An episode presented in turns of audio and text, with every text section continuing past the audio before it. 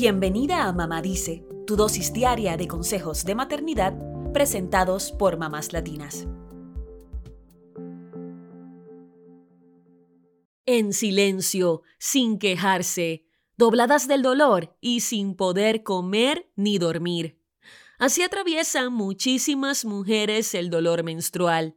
No son molestias, son verdaderos episodios de agonía que se repiten una y otra vez y que afectan hasta al 80% de las mujeres en el mundo si consideramos distintos grados de gravedad. Es tan fuerte el dolor que se ha comparado con el de un ataque al corazón, una apendicitis o un cálculo renal.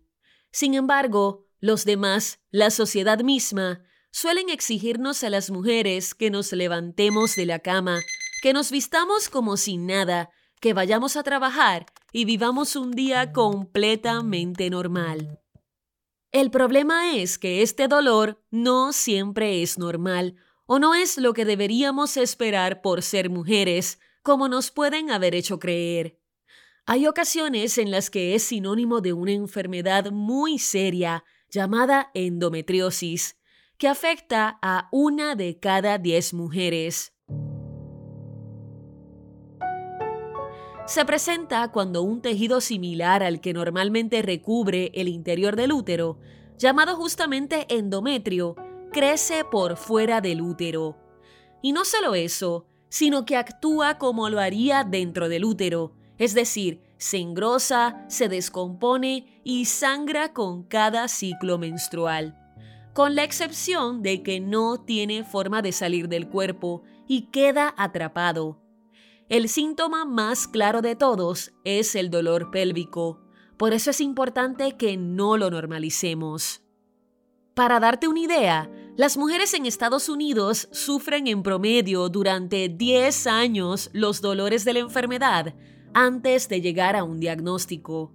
Al ser un mal progresivo que avanza con el tiempo, es crucial detectarlo en una fase temprana para evitar que este tejido, que crece fuera del útero, se expanda y se adhiera a otros órganos.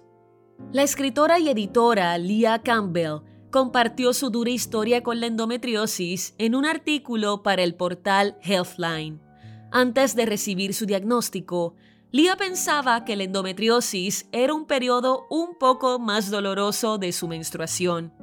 De hecho, tenía una compañera de habitación en la universidad que sufría de la enfermedad y Lía pensaba que era una exagerada cuando se quejaba del dolor. Pero a los 26 años, ella misma empezó a experimentar lo horrible que puede ser la regla para las mujeres con endometriosis. Vomitaba cada vez y el dolor era tan fuerte que no le permitía caminar, comer ni funcionar. Luego de seis meses, consultó con un doctor que le detectó la enfermedad en una fase avanzada y si bien recibe tratamientos, el dolor es parte de su vida cotidiana y aún tiene días en los que no puede salir de la cama. Por eso es tan importante que te lleves el mensaje de que el dolor no es normal Presta especial atención si aumenta con el tiempo o si varía con tus ciclos menstruales. Otros signos y síntomas comunes, de acuerdo con el portal Yale Medicine, son dolor en la región lumbar y en el abdomen, dolor durante o después de las relaciones sexuales, dolor al defecar o al orinar. Es más probable que tengas estos síntomas durante un periodo menstrual sangrado excesivo. Puedes tener periodos menstruales abundantes o sangrado entre periodos. Infertilidad. Algunas veces, la endometriosis se diagnostica primero en aquellas mujeres que buscan hacer un tratamiento para la infertilidad.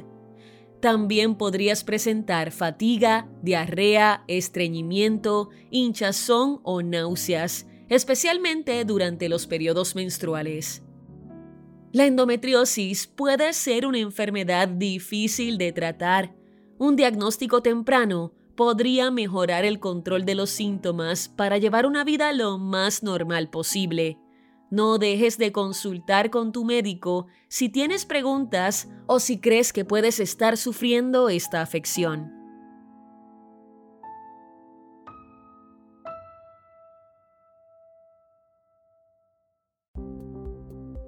Eso es todo por hoy. Acompáñanos mañana con más consejitos aquí en Mamá Dice y síguenos en mamáslatinas.com, Mamás Latinas en Instagram y Facebook y Mamás Latinas USA en Twitter.